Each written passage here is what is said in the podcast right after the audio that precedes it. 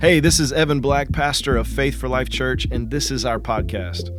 Thanks for joining us today. If you don't yet know Jesus, I'm so glad that you're listening, and I pray that this message empowers you to give your life to Christ. If you're just starting out on your journey with Jesus, I hope this empowers you to connect with Him. If you're strong in your connection to Christ, I believe this message will empower you to follow Him. So enjoy today's message. I um, am going to take us to Genesis 3 today. And what I want to talk about to kind of wrap this up is exposing the enemy in our relationships. Exposing the enemy in our relationships. So we know that the word talks about how the enemy is the accuser of the brethren. The enemy comes to steal, to kill, and destroy. And we even know that the Bible says that we don't wrestle against other people, things that we see, that the real fight is what we don't see. But a lot of times, it don't feel like that. Okay. It don't be feeling like that. Don't it feel like, no, it's this person right here in front of me. It don't feel like I can't see it. I'm looking at him, Lord. I'm looking at him. It's that car that cut me off. I just saw him move, Lord. This ain't supernatural. The tires are rolling right here in front of me, Lord. So, because of that, what are we going to do with that, y'all? We have to choose okay, do I believe that this is actually supernatural, meaning that there is something warring bigger than what's in front of me? We're going to lean into that today. We're going to believe scripture, we're going to believe God's word. And if he says there is something warring that I can't see, then that is what I have to actually believe. If I trust him, and we do trust him. Amen. So we're to lean into that. So, with that, when it comes to relationships, I was like, Lord, how can I expose the enemy today? Y'all know I try to bully him back whenever I can. And this microphone is one of my favorite ways. Lord, how can I expose how the enemy shows up in our relationships supernaturally, even though we're seeing the person right in front of us? And when I say relationships, it could be a roommate, it could be a parent, a cousin, definitely marriage, but no matter what marital status you are or not today, please notice him. And I want him exposed in your relationships, in the conflict and the issues that he tries to stir up. Can we lean into that today? Let's go to Genesis 3. Of course, I'm going amplify. We're going to go to verse 1. And let's try to expose him. And this is a very popular passage of scripture, but I haven't read it in the Amplified Bible in a long time. So when I was reading it, I was like, whoa, I'm getting more revelation out of this. And I hope you do today also. All right, so verse 1 says, Now the serpent was more crafty. My translation says so there's now two amplifieds amplified and amplified classic. So the serpent was more crafty subtle skilled in deceit. So that is how it's broken down and amplified. Subtle skilled that's good skilled in deceit than any living creature of the field. So i pause there oh, wow, so here comes the enemy who's coming into the garden with a mission. See, the enemy approaches every relationship you have with a mission on his mind. There is always an intent for everything he will accuse and suggest to you, always. All those thoughts you have, some of them you think are just straight crazy, they are not yours. Now, you may say, well, you saying I can't think on my own? Everything's the enemy? No, everything is not the enemy. But when he shows up, everything he whispers always draws you away from God. So you can recognize him by what is it drawing you to and what is it drawing you from. All right. So he came in more crafty, subtle, and skilled in deceit. And it says than any living creatures in the field. So this means, first of all, the other living creatures were also subtle and skilled, and maybe some of them also were a little deceitful, but it says he was more so. It also tells me that animals were speaking. I know we're not to get too deep. Uh huh. Why do you think they make sounds today? Uh huh. I do believe that. That's right. Because when the curse came, shoo, uh huh. Come on now. Jesus shut Jesus shut that down. You ain't talking no more. All right. So, living creatures of the field, which the Lord God had made. And the serpent, Satan, said to the woman, Can it really be that God has said, You shall not eat from any tree of the garden? Now, we recognize immediately this is not what God said. We can see it now. We're in hindsight. This is so, we're now in a time so much further away than this moment. But I want to expose five things in this passage that I believe the enemy tries to run around us to this day. The first thing he did is he made her question her source. Are you sure? Can it really be that God said that? Can it really be that God said this would be restored? Can it really be that God said you would be healed? Can it really be that God said that you will have that job, you will not be broke the rest of your life, that your heart will one day be healed? Can it really be? The first thing he did was made her question her source. Now let's think about this. Who was Eve's source? Her source was Adam. When God gave the word in the garden to not touch that one tree of good and evil, Eve was not created yet. Adam had to tell her. So when he said to her, Are you sure? He made her question her husband. And by doing that, in turn, questioning God. Does this mean that every single thing a husband says is from God? no.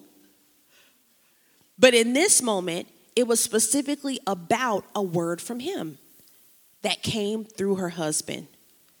Now, how many times, I'll say this, many times as women, we, sometimes we know, but we can forget how much power and influence we actually have in the life of a man. Oh, we are powerful, whether we married to him or not. Oh, yes, we're powerful.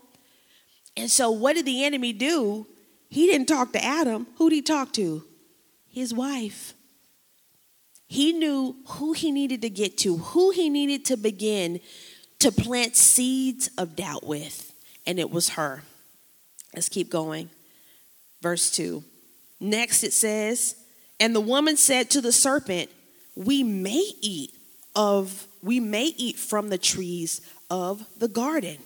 So here she recognizes immediately wait a minute, why are you talking about what we can't do, but you're saying it about everything here? No, you're wrong. Let me simply correct you, and then we'll be okay. I would imagine that when she responded to him, she thought that everything would be fine as soon as she gave a response. Initially, she didn't even recognize that he was trying to run look, run game on her. I'm sorry. I do have slang in my messages. that he was trying to run game on her. And that's exactly what he did. He told her, Look, it's everything. She said, No, it's just the one thing. And what I believe he was doing is simply trying to get her into the conversation. If I can get you to say one thing to me, if I can get you to say one thing back to me, I have an open door immediately to start to work doubt in your heart. Sometimes the biggest thing that we do to allow the enemy into our space, into our mind where the battlefield truly happens, is we start entertaining whatever he has to say. Here's how it sounds sometimes. Oh, you know they did that on purpose. They just trying to get under your skin. They don't really want that. No, you seeing it? No, they just coming for you. They cut you off. They knew you was here. They all of the accusations, all of the doubt and as soon as you respond back, yeah, they didn't, they didn't mean that. They just saying that because they coming for me. All these people, they, the man. And as soon as we begin to enter into a place of agreement, we have lost. Can you win it back? Yes, you can. Uphill now. But as soon as you agree with the enemy, you have joined his side temporarily in the moment, but you have given him power to start to move. And that is what we cannot see sometimes. It's where we have to be really, really careful. I was talking to my mom um, a while back, and you know, I'm telling her something that you know Pastor Evan was doing to upset me, and I was just like, you know, because he's doing this and that and another, and that and another and this. Y'all know how it be, especially you know, you know when you don't call somebody, you mad at somebody, you tell, and this and that and that. I'm so mad. And she was like, No, sweetheart, you're not just mad, you're angry. I was like, Whoa. And I felt like the Holy Spirit sweep in, agreeing with her words. Whoa. She was like, You need to be very careful right now. And I'm like, okay, so my mom is like prayer warrior. So when she says something like this, I freeze. I was like, what do you mean? I'm almost nervous to ask because she could have said, I had a dream. And my mom, dreams always are prophetic. She was like, your anger can easily begin to turn into immorality. She says, if you don't let this issue go, which what you're talking about, Priscilla, is not the issue, there's something deeper than this you haven't addressed yet. But if you don't let that thing go, quickly the anger can become immorality and you can begin to justify doing things and saying things that are immoral. I said, whoa. So then I started evaluating my whole life. I'm like, hold, let me make sure I ain't got immoral. Hold on, hold on. Let me see, check my eyes, okay, my ears. Let me check my. I'm like, okay, okay. I feel like I'm good. Lord, am I good? Okay, I feel okay. So this was a warning. Lord, you're telling me right now that there have been seeds that the enemy has planted. He's made me question something that you have said in your word. I must have started to agree with him so much to where now my heart has gone into anger. And if I don't let this anger go, I am now about to filter everything he does through that thing that upsets me. So, in marriage, relationships, I see him coming in that way very often. Something that um, our therapist said that we had up here speaking last week. If you didn't get to hear it, please go hear it. Um, but she was talking about how some couples will wait until it's like almost too late to bring the relationship back. How they will come to the counselor or the therapist, which is the same thing, and they will say, if this don't work, we're done. They've already gotten to a place where their heart is so hard, there's no room for it to open. And unless they are willing to, which means they have to submit. And because their rage, their infuriation is so strong that many times they won't get to a place where they will say, I'm going to begin to submit to God again and open my heart to love again to walk us out of this. Many times it'll stay closed. And what the enemy, I believe, tries to do when he plants that doubt is he wants you to close off. He wants your heart closed. He doesn't want it open to your kids, to your family, to your wife, husband, to your friends. He wants you hard and callous. He wants you cold. And therefore, where you are cold or callous, there is not love there. And without love, we can't move the way we need to move. God can't move the way he needs to move. Let's go to verse 3. Oh, let me speak to this. On verse 2, I'm going to go back. It says, And the woman said to the serpent, We may eat fruit from the trees of the garden. Second, what I have here is that he gave her an alternate narrative than God's instruction. Second, the enemy gave her an alternate narrative to God's instruction. I just got a text from Pastor Evan. He does not have COVID. he has strep throat.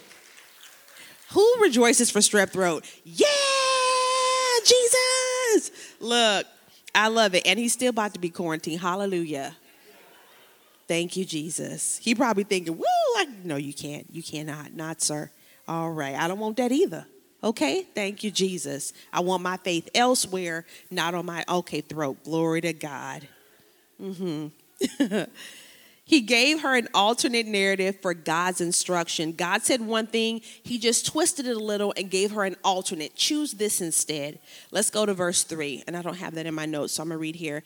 He says, Except the fruit from the tree, which is in the middle of the garden, God said, You shall not eat from it or touch it otherwise you will die. The alternate narrative that the suggesting here is he is adding things to what God said. God didn't say you could never touch it. He said don't eat of it. So now he has not truly just, you know, quoted God as he said. There's always an intent to his mission. So when he says, you can put the scripture back up. When he says you shall not touch it, what he was doing was making a suggestion.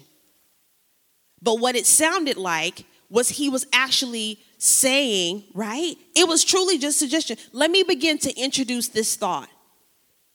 In marriage, a lot of times it'll be, you know what? We just go ahead and end this. You know, at first I did say we would never divorce, but you know what? Let me think about that. How would my life be set up? You know, at first I said I would never reach out to that ex or call them, but you know what? It's been some time. Maybe they've changed. Let me just. It's just the thought, oh, I'm not going to touch it. I'm not going to touch it. I'm just going to. So the enemy will present you an alternate narrative. And this brings me to what my mother warned me about about the anger can turn into immorality. Now I'm justifying.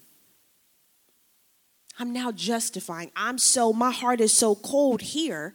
I am using that. The enemy, be clear, is using that to help me justify my immoral actions the actions that fall short of where God has called me to. And I will, many times, I do this, I will blame him. Oh, it's him. If he wouldn't have, he upset me.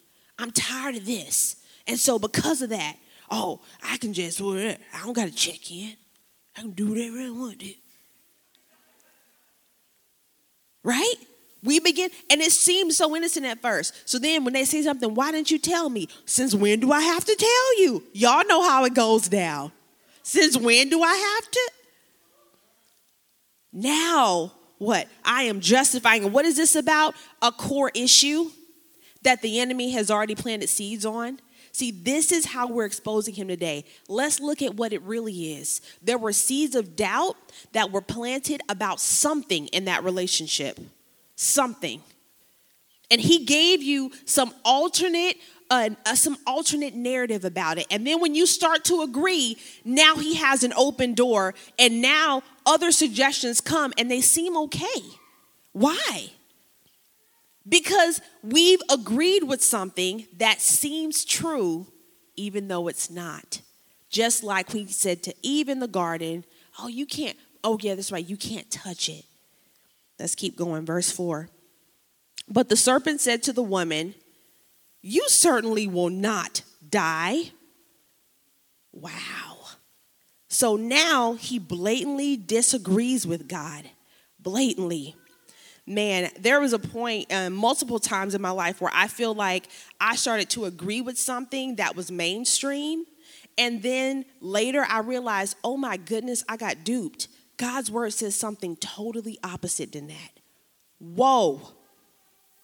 Who in the world do I think I am? I can't disagree with God. No way. So why why did I allow myself to think that it was okay to not like that group of people? Why did I think it was okay to hurt this or to say this about them? Why? How? No. It's not okay. I had to raise a standard in my life. It's not okay to disagree with God. I don't care what they did. Doesn't matter. God says there's a certain type of treatment everybody should, should get. And the baseline of that is love and respect. Doesn't matter who they are, love and respect. Jesus treated murderers, people outcast, rejected, some of the top ranked sins of his day, he used those to demonstrate you still get my love and I'm still going to respect you. Woman at the well, you still get respect. adulterous woman thrown out, about to be stoned, and I'm still gonna respect you. Why? Because Jesus said, You still get my respect. You're getting this truth, though, Pharisees. You gonna catch this truth. You can say whatever you want. That's up to you. I love it. Something else that our therapist mentioned here on the platform last week is she said Jesus was the most boundary person of all time. He gave everybody choice. He didn't try to force anything, and he's the Son of God. Who are we? No, husband, you have choice. Here's the truth from my perspective you have choice. When we try to control, that's when things start going off the rails many times. You have the choice to choose me or not. You have the choice. Yes? Let's go to verse 5. Fourth point I want to make is the enemy tried to show her that she wasn't good enough.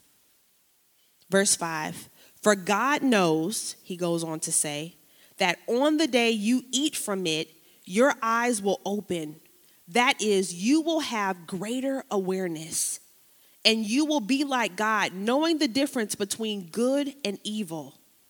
Man, something that I caught in this passage is where he says, you your eyes will be open so this speaks to your eyes are now closed you can't see everything he then continues to suggest you will have a greater awareness. And then he says you will be like God. Now, we're made in God's image. What he's telling her here is that's not good enough. You will be like God, he says, knowing the difference between good and evil, because what he's suggesting is God is keeping that from you. He says, You will be better than you are today. If you take what I'm saying you will be better than you are today. You'll be more powerful because you'll know the difference from good and evil. What he is suggesting here is hey, you step out on your own, the ultimate temptation.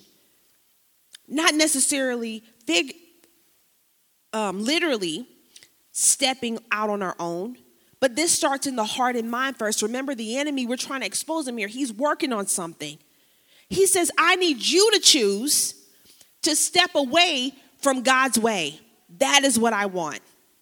And He will use our marriages, relationships, co workers, family, friends to help aid Him in helping us to do that.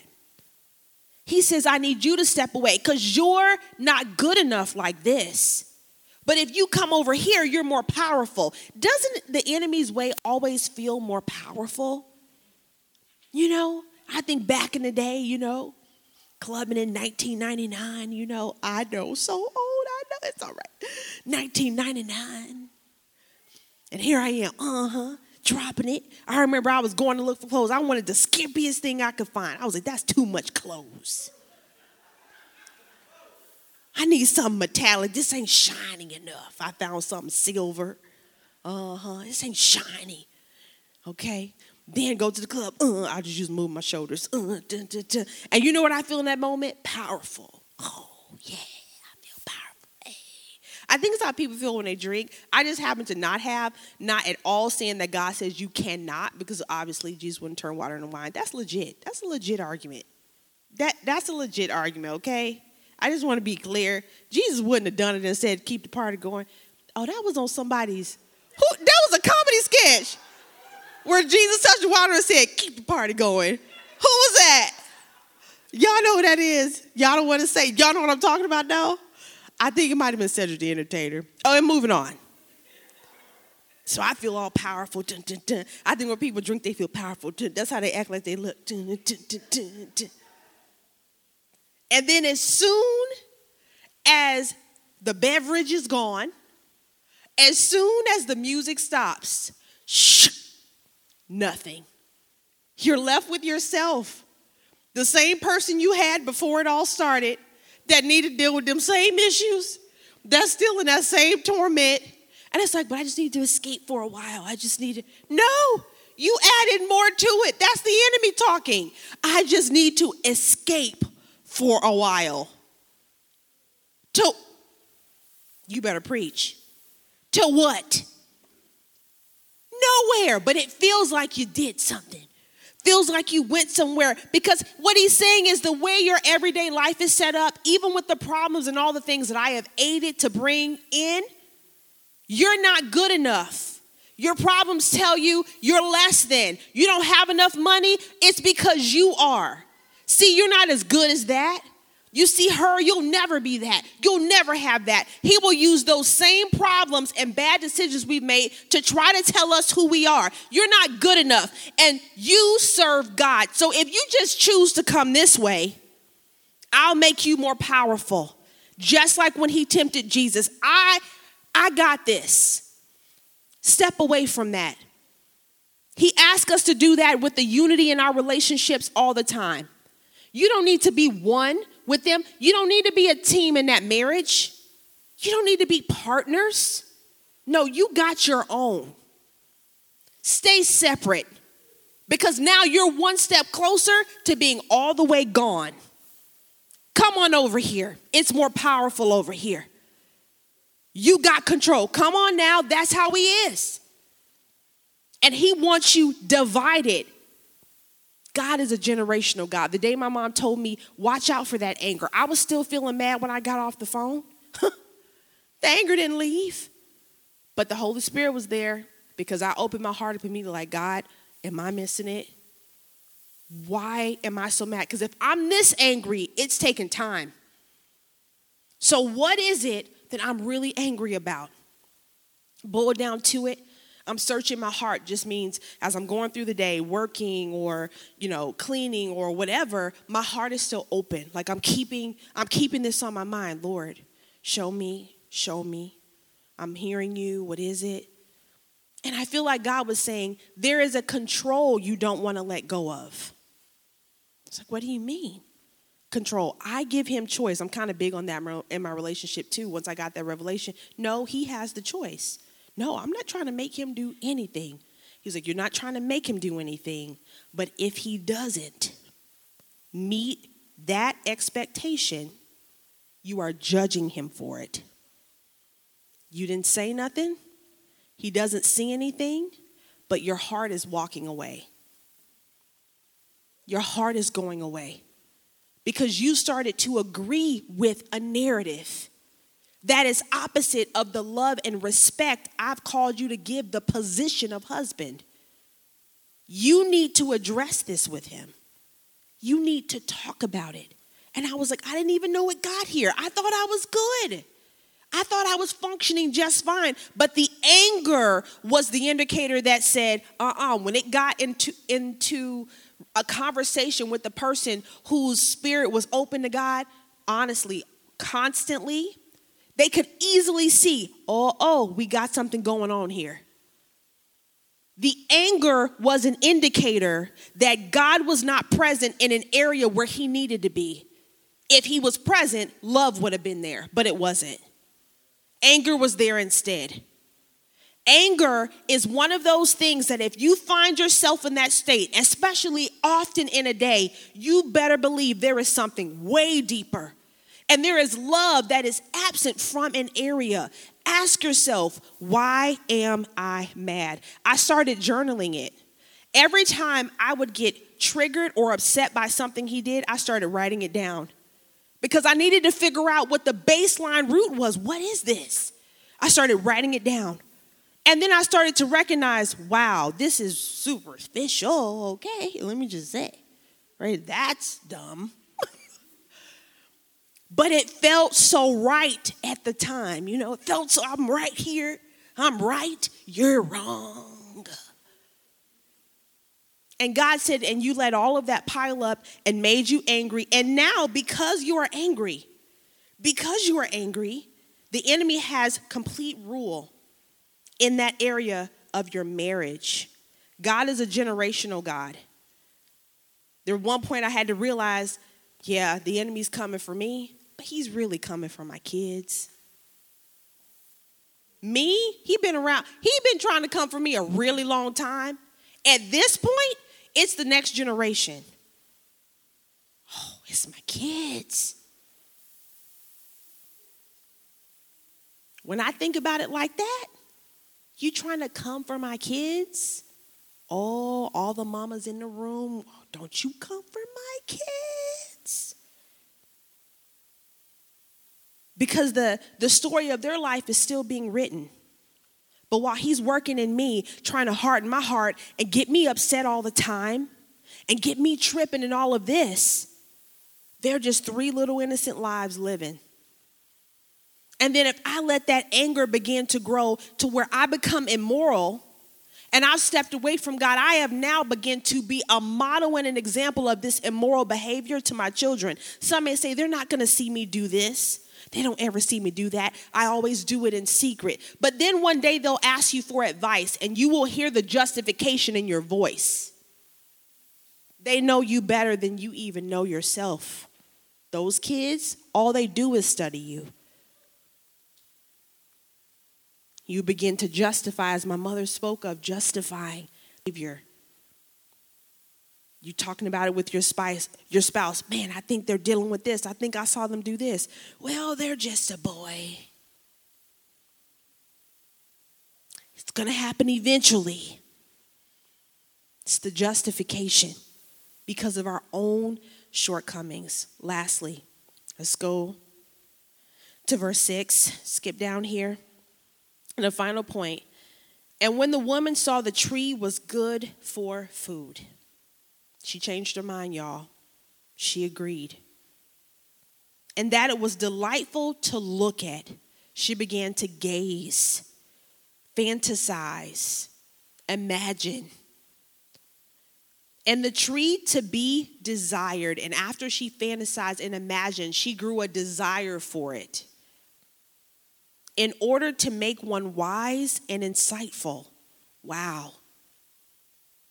Now, the enemy's suggestions with simple, subtle words and wordplay. And earlier, I think I was quoting part of the scripture that actually Eve was saying about touching it, which came from the initial suggestion the enemy was making. Here, we see what he was truly trying to do. And we know he did it because she ended up stepping away from God. It says, in order to make one wise, is how she saw the tree now. She took some of its fruit and she ate it. That is where the sin came in. She actually ate it. See, before when she is tempted, no sin was committed. There was no sin when she gazed and looked. Now, we know the Bible talks about looking and all of those things. We can't say for sure what the intent of her heart was here, so we can't go there. But we do know that you can look at something and fantasize and lust after it, and it therefore has crossed over into sin because God cares about the heart more than anything, right? That's where things begin, the heart of the mind. But here, he goes on to say she took some of the fruit and then she ate it. Wow. But here's one of the most powerful sentences in the whole chapter. She also gave some to who? Her husband. Oh, pre- this church know the Bible. I'm coming. Here I come. With her. With her. Adam saw it. He was watching. But that's not the point I want to make today. It goes on to say, and then he what? He he ate it. I am convinced that all along the enemy was never after Eve, that he was after Adam. I am convinced. Because when Adam ate the fruit, everything shook. When Adam chose to walk away from God, everything began to change. That's when you begin to see fear for the first time in creation all along, Satan was manipulating one person in the marriage to get to the other.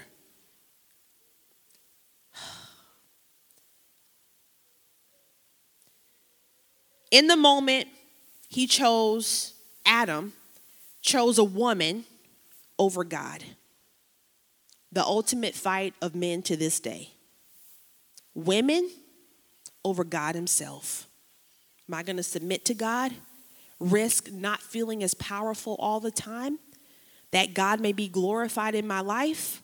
Or am I going to choose to watch these women, to talk to these women, to be with these women even after I've committed in my dating relationship, marriage? These women. Am I going to keep pursuing these women in this way, or am I going to actually get real about God? Number one issue that I see men face have to do with their eyes and where they put them. One of the greatest temptations of men today, women or God, their own desire or submission to God. Because of this, I want to give this advice in wrapping up. Wives, pray for your husbands. Husbands, pray for your wives. Those words sound so basic, very simple, not dramatic at all. What they really mean wives, fight the devil off your husband. Husbands, fight the devil off your wives. He's trying to come for her. Friends, fight the devil off your friends. Sisters, parents, get the devil off the back of your kids. Praying is warring, even when you feel like your prayer was lazy and didn't do nothing. I don't even know if it got up there. Lord, I'm tired. You still have power, and those words still mean something. Fight him off. Sometimes we think the fighting has to be natural. Let me get them some money to help them. Let me. No, if you ain't prayed, the cycle will continue. Disrupt it. Instead of Adam watching his wife entertain this subtle creature, he should have fought for her. Instead of calling her a nag, saying that she's always upset, saying she's oh why? Why is she always upset? Let's think. Why she why she always mad? She's warring and probably losing. That's why. Fight for your wife. Don't just sit there. That's what the enemy wants you to do. He wants you to be distracted by what's hurting your ego, distracted by what makes you feel less than, distracted by how they didn't do this or think of this. All of that is topical. Go under the surface. Fight for them. Fight for them. You think they want to be ugly on the inside? You think they want to treat you like? No, they're losing and they need your help. Fight for them. Does this mean you tolerate being hit or some abuse? No, we know there's practical steps. There's things, separation, distance, practical things that need to happen. And while you're doing that, you're still fighting. Are you praying for them? I believe a Christian who really cares about something prays about it. Now I'm gonna take a step back from that because sometimes those statements sound real good, but they're low key judgmental. I really care for my kids, but maybe I ain't prayed for them in a month. You trying to say I don't care about my kids? Let's break down the spiritualese for a moment. No, I care about my kids. But if I love them the way God said, I would pray for them. That means if I'm not praying for it, I got to grow. If it's not even a thought to me when I see my kids struggling with something, to be like, man, let me take this to God. Let me, why? Because many times, especially if it's a child, we think we can fix it. Parents, we try to get in there. No. Are you warring for your kid? Are you fighting the enemy off their back? Your friend? Your parents? I remember at one point I realized, man, when I was so angry with my parents, I was not close to my mom growing up. We did not have a relationship um, pretty much at all. I began to really be upset because I'm in all these activities and the highest GPA in my grade and all of this, and you're not showing up for me. You're not at the games. Well, I was cheering, I wasn't playing nothing, but you're not there, mom. You don't say you're proud of me. You don't hug me. You don't whatever. I became an adult, and the Holy Spirit showed me in, in, some amazing service, tears pouring down my face. He's downloading in my heart. He's like, because your mom is fighting and she hasn't been winning. She doesn't want to not be there. She doesn't want to not, but there is something she still needs freedom from, daughter. And guess why you are aware of this? You need to help your mom fight. You need to help your parents. In my 20s and realize, are you serious? And then when he said it, I'm not even going to front. I was mad. Help them? they Bible school trained. They should know better. It's the enemy. Same thing. They should know better. Why is it that they not doing better, Lord? Why I gotta help them? That's a real common one he gives. It's not on me. And he says, it doesn't matter why they haven't won. That's between me and them. But you have a charge to cover them. You. Priscilla, you have to fight. There are times in my life, honestly, even in my marriage, where I was like, I'm tired of being strong. I'm tired of being strong. I'm like, you do it yourself. I'm done. I don't want to fix it no more. And when I got to that place in my heart, God had to deal with me again. I'm just being real. And God was like, sweetheart, I made you strong because you need to use your strength. And you need to fight for every woman at Faith for Life that crosses your heart, that you know needs help. You need to fight for every marriage you see crumbling, even if you feel like they keep putting themselves in the same spot. You need to fight for those people. You need to do everything you can. I have given you the strength, I will give you more. God is saying that to you today. I've given you the strength, God says. Please hear this. And I will give you more. You have enough strength to fight for your marriage, to fight for your kids, to fight for your parents, to fight for your friends. What does that mean? That means praying. At one point, I had to actually start praying on my knees again because I noticed it got too casual for me. I wasn't connecting. I had to actually, well, I had to get a rug because my the way my knees set up now. So I had to get some but I was like, I'm doing it for you, Lord. Get down here, Lord. Okay. Whoo. I said, Lord, you know this put us on the clock. We on the clock if I'm on my knees, Lord. I do feel him smile sometimes in my heart. I was like, you know how I am? Okay, Lord. But I began to pray more for real. And I could see differences. And if I can see it, that means God's doing something way bigger underneath. Well, if you enjoyed today's podcast, there's a couple things I'd love for you to do. Make sure to subscribe, rate, and review this podcast. You can also invest in helping us empower others to follow Jesus by texting any dollar amount to 512 520 0185. Thanks again for joining us today on the Faith for Life podcast.